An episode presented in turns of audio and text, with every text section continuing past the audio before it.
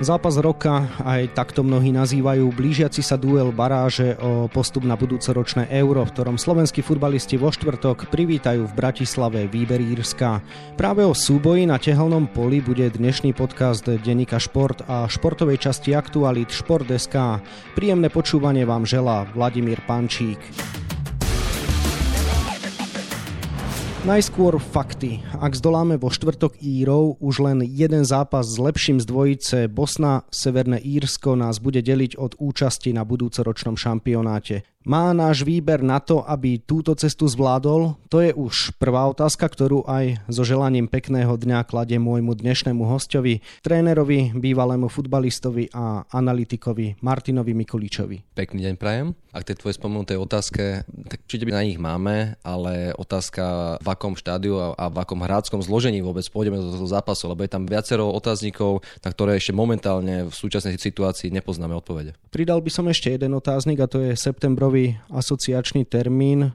Ľudovo povedané máme malú dušičku v kontexte toho, ako naša reprezentácia vyzerala v tých dvoch spomenutých zápasoch počas septembra. Veríš, že hráči prišli už lepšie pripravení, ako boli na dueli s Českom a v Izraeli? Tak mali tam dostatočný čas na dotrenovanie, ale ani nie tak dotrenovanie, ale ako na získanie trošku väčšej zápasovej praxe. A trochu iní hráči prídu, príde možno väčšia skúsenosť do reprezentácie a s nej by sme mali ťažiť. Otázka, že či hráči napríklad ako Robomak budú dostatočne pripravení na dostatočnú minutáž, tak to uvidíme a zodpovie nám to aj zápas. Tréner Pavel Hapal bol veľmi kritický k futbalistom po zápase Českom, ktorý sme prehrali 1-3 a tiež po dueli v Izraeli, kde sa zrodila remíza 1-1. Bola z tvojho pohľadu táto kritika oprávnená? Neboli veľké chyby aj na jeho strane pri zvolení taktiky a podobne? Tak tých chyb sa narobilo a samozrejme po boji je každý generál. Chyby boli aj podľa mňa v tom zvláštnom rozostavení trojobrancovom, kedy nám to nesvedčí a najmä v tom, tejto situácii, keď nevieme prakticky, že s kým trénerský štáb bude manipulovať v tom zápase, tak ísť do takýchto skúšok v ostrých reprezentačných zápasoch mi príde dosť zvláštne. Radšej sa možno samozrejme, že spoliehať na ten nejaký osvedčený herný systém, ale s tými hráčmi, aby mali dobrú zápasovú prax. No, ako kritika je na mieste. Samozrejme, že musíme si nastaviť to zrkadlo a každý začať sám od seba. Čiže samozrejme, že aj tréner urobí nejaké chyby, ale myslím, že všetko by bolo zabudnuté, ak by sa na tento zápas podarilo zvládnuť. Čaká nás teda zápas s Írskom, s ktorým zvyčajne dosahujeme remízy. Konkrétne posledné 4 zápasy s týmto súperom sa skončili nerozhodne. Tak aký súboj očakávaš teraz? No, myslím, že tá história neklame. Sú to vyrovnané zápasy, vždy to býva o takom jednom, málo kedy nejakých dvoch góloch. Ten rozdiel je naozaj minimálny medzi našimi reprezentáciami a naozaj rozhoduje taká aktuálna, lepšia forma tých hráčov a Iro netreba podceniť, majú takisto obrovskú kvalitu. A jedine, čo môže trošku hrať v náš prospech je to, že hráme síce na domácom ihrisku, i keď bez tých divákov, ale stále to nebude predsa len na ostrovoch. A sám som zvedavý, že ako to dopadne, ale Íry sú družstvo, ktoré je zdolateľné, ale naozaj iba tá aktuálna, momentálna forma rozhodne. My máme šikovnejších hráčov, Íry zase hrajú taký ten typický ostrovný, tvrdý futbal. Pre koho je nepríjemnejší ten protivník? Írsko pre nás alebo Slovensko pre Írsko? Ja by som to chcel povedať ako opačne, že my sme nepríjemnejší pre nich, ale každý ten hráč, ktorý hral futbal, vie, že keď je nejaké družstvo alebo jeho protivník trošku šikovnejší z loptou, tak čo na ňo platí? Platí na ňo tvrdosť, jednoducho tá zdravá agresivita a Írom to je vlastné. Keď vieme, že prakticky viac ako polovicu reprezentačného družstva tvoria hráči, ktorí hrávajú v Premier League, tak tá agresivita, tvrdosť, nasadenie je im absolútne vlastné. Ja sa obávam, aby nám toto nerobilo ten zásadný problém. Pristavme sa pri našom kádri. Do mužstva sa v porovnaní so septembrovým asociačným termínom vrátil kapitán Marek Hamšík. Aký to môže mať podľa teba vplyv na zápas? Môže to mať obrovský vplyv. Predsa len Marek je skúsený hráč s množstvom reprezentačných štartov a on je ten pravý líder a aj v tých ostatných zápasoch práve to líderstvo nám chýbalo. Nebol tam hráč, ktorý by vyslovene bol taký, že by tam po prípade zakričal alebo zaučal, lebo z toho družstva to jednoducho nesršalo, ani z jednotlivcov.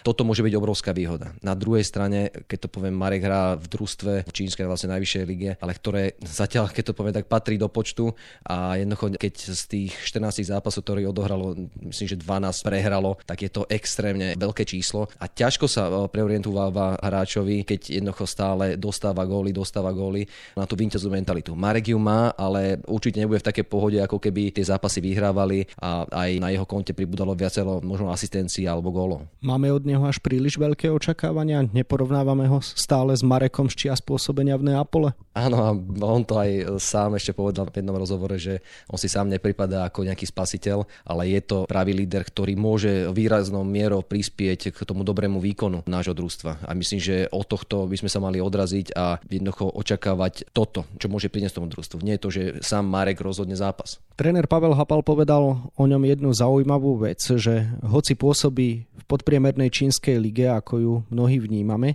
tak vždy má zo svojho mužstva, ale aj z celej súťaže najlepšie fyzické dáta, ktoré teda merajú tie konkrétne hodnoty. Môže mať napriek tomu podľa teba problém zvládnuť tempo zápasu s Irmi, lebo jedna vec je mať výborné dáta, druhá vec je, keď ten zápas je zrazu niečo úplne iné a v porovnaní s tým, na čo som bežne zvyknutý. Áno, tá intenzita môže byť e, inakšia, ale Marek e, je nachystaný fantasticky po fyzickej stránke a tie fitness dáta neklamú. Jednoducho to tých hráčov vyzlečie úplne do náha, že v tom zápase sa jednoducho neskryjú. Myslím, že aj tréner si je toho takisto vedomý a bude sa snažiť vlastne využiť tie Marekové schopnosti, či už v ofenzíve alebo v defenzíve. Jeho akčný radius je taký veľký, že by mal pokryť prakticky celý priestor vlastne medzi pokutovým územím a na to sa práve aj tréner Hapa bude spoliehať. Rozprávať sa musíme bohužiaľ nielen o návratoch, ale aj o absenciách. Ako je známe, dlhodobo chýba zranená brankárska jednotka Martin Dúbravka. Je to veľký problém? Je, určite áno. Pritom si ja si myslím, že na tomto poste nemáme až také veľké problémy ako na niektorých iných hradských funkciách.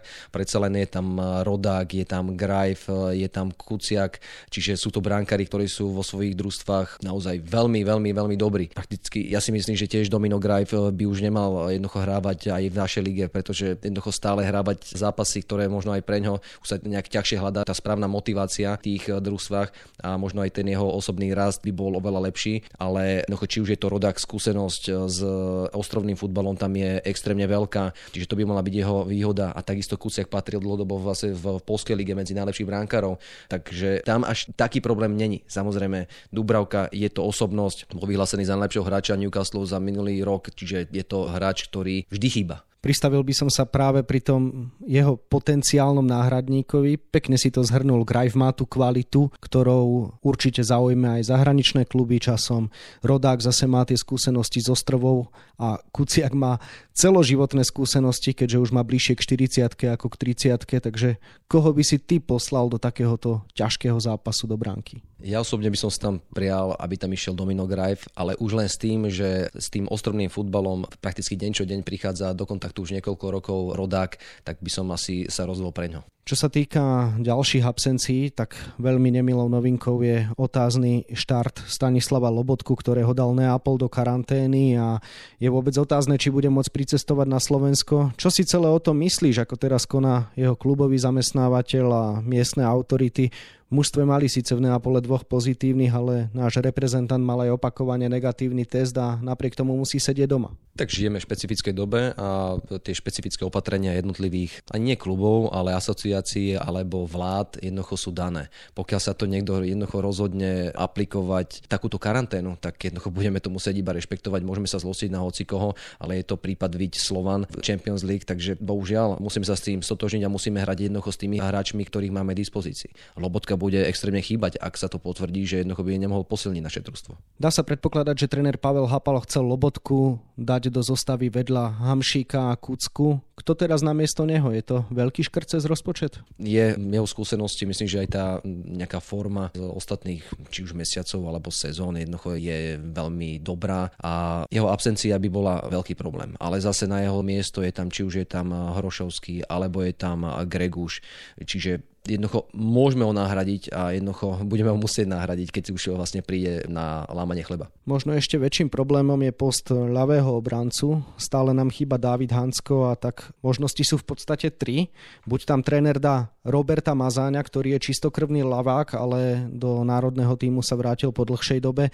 Teoreticky môže postaviť Lukáša Paušeka, ktorý ale zase nastupuje sprava a mal by to cez nohu, prípadne stopera Norberta Dembera. K čomu by si sa priklonil ty? Ja jednoznačne k Mazáňovi. Mazáň je klasický ľavý obranca, respektíve vo svojom klube, materskom klube Mladé Boleslavy hráva ako keby také pečlenej obranej línii, kde sa viacej má takých ofenzívnych úloh, ale vždy je to lepšie, keď máte hráča, ktorý je ortodoxný lavák, jednoducho vie pekne zarotovať loptu alebo dať ju po pričiare a jednoducho myslím, že Mazaň už dokázal v minulosti, že je kvalitný hráč. Nemusí možno dokazovať také kvality do ofenzívy, ale keď si urobí na 100% tú svoju defenzívnu časť, tak bude veľmi platným hráčom.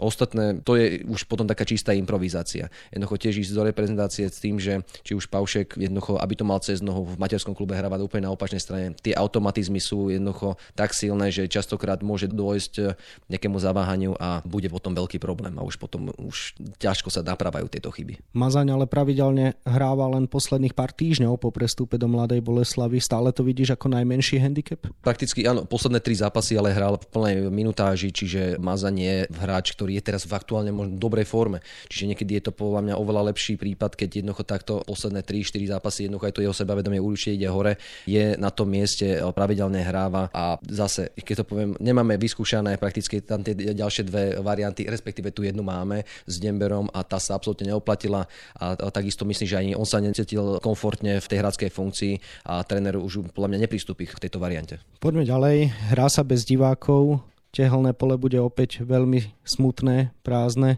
Nakoľko je to problém pre náš tým, alebo si myslíš, že v kontexte tejto doby to už hráči ani neriešia, že tam tí ľudia nie sú? Podľa mňa to stále riešia. Samozrejme, že určitý ten šok z toho, že tam tí diváci nie sú, už trošku opadol z tých hráčov, už si na to vedia trošku zvyknúť, ale jednoducho tá absencia divákov je, je extrémna. Ten prenos tých emócií, či už eh, hráčov s divákmi alebo naopak, jednoducho tam je stále je to enormný. Jednoducho šport je taký fenomén, ktorý prináša tie emócie a keď sa nemáte s kým podeliť priamo na ihrisku, tak je to ochudobnenie samotného toho športového zážitku. Od Írov teda každý očakáva klasický ostrovný futbal. V kontexte tejto vety, v čom to bude pre nás náročné? Čo si máme najmä predstaviť pod pojmom ostrovný futbal a na čo musia byť teda hráči nachystaní? Po fyzickej stránke veľmi náročný zápas, pretože jednoducho to sú hráči stávaní, alebo tie parametre ich fyzické sú vynikajúce.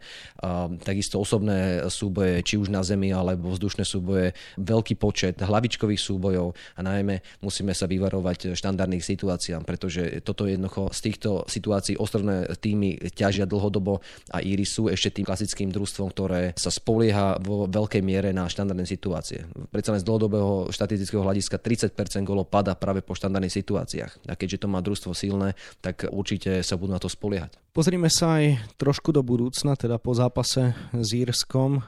Už po súboji s Českom sa na verejnosti riešila budúcnosť trénera Pavla Hapala. Myslíš si, že by mala závisieť od prípadného postupu na euro, alebo by mal, prípadne nemal dostať šancu bez ohľadu na to, ako to dopadne? Keď sa podarí trénerovi postúpiť na záverečný turnaj, tak podľa mňa jednoducho dosiahol ten svoj cieľ a ten cieľ je nastavený možno už aj od predstaviteľov SFZ, respektíve neviem presne, aké ciele mali, ale určite cieľ musí byť postup na záverečné turnaje. Ak sa mu to podarí, tak sa musí uvažovať o jeho zotrvaní. Ak sa mu to nepodarí, tak myslím, že jednoducho je to adekvátne E, miesto a čas na debaty o jeho prípadnom odchode. Akými otázkami sa podľa teba musíme vôbec zaoberať smerom do budúcnosti, aby národný tým napredoval? Čo treba možno myšlienkovo otvoriť preto, aby sme dokázali riešiť naše neuralgické body? Tak je to určite zapojenie našich hráčov, slovenských hráčov v najvyššej súťaži a ako ťažko sa to dosiahne určite, ale možno počet hráčov zastabilizovať, koľko musia nastúpiť aspoň Slovakov v, v základných zostavách alebo na súpiske minimálne. A takisto, aby som bol veľmi rád, aby sme neposielali našich hráčov už v mladom veku, nejaké 20-21 rokov, keď už vypali možno odohrať 20-30 zápasov v našej lige a už idú do zahraničných klubov, kde aj tak hrajú väčšinou nejaké druhé alebo tretie husle. Na záver teda jednoduchá otázka. Ako to podľa teba vo štvrtok dopadne? Čo ty osobne očakávaš od tohto zápasu a aký výsledok by si si trúfol teraz typnúť? Keby som mal tú vešteckú gulu, tak by som dúfal, že v nej uvidím priaznivý výsledok pre nás.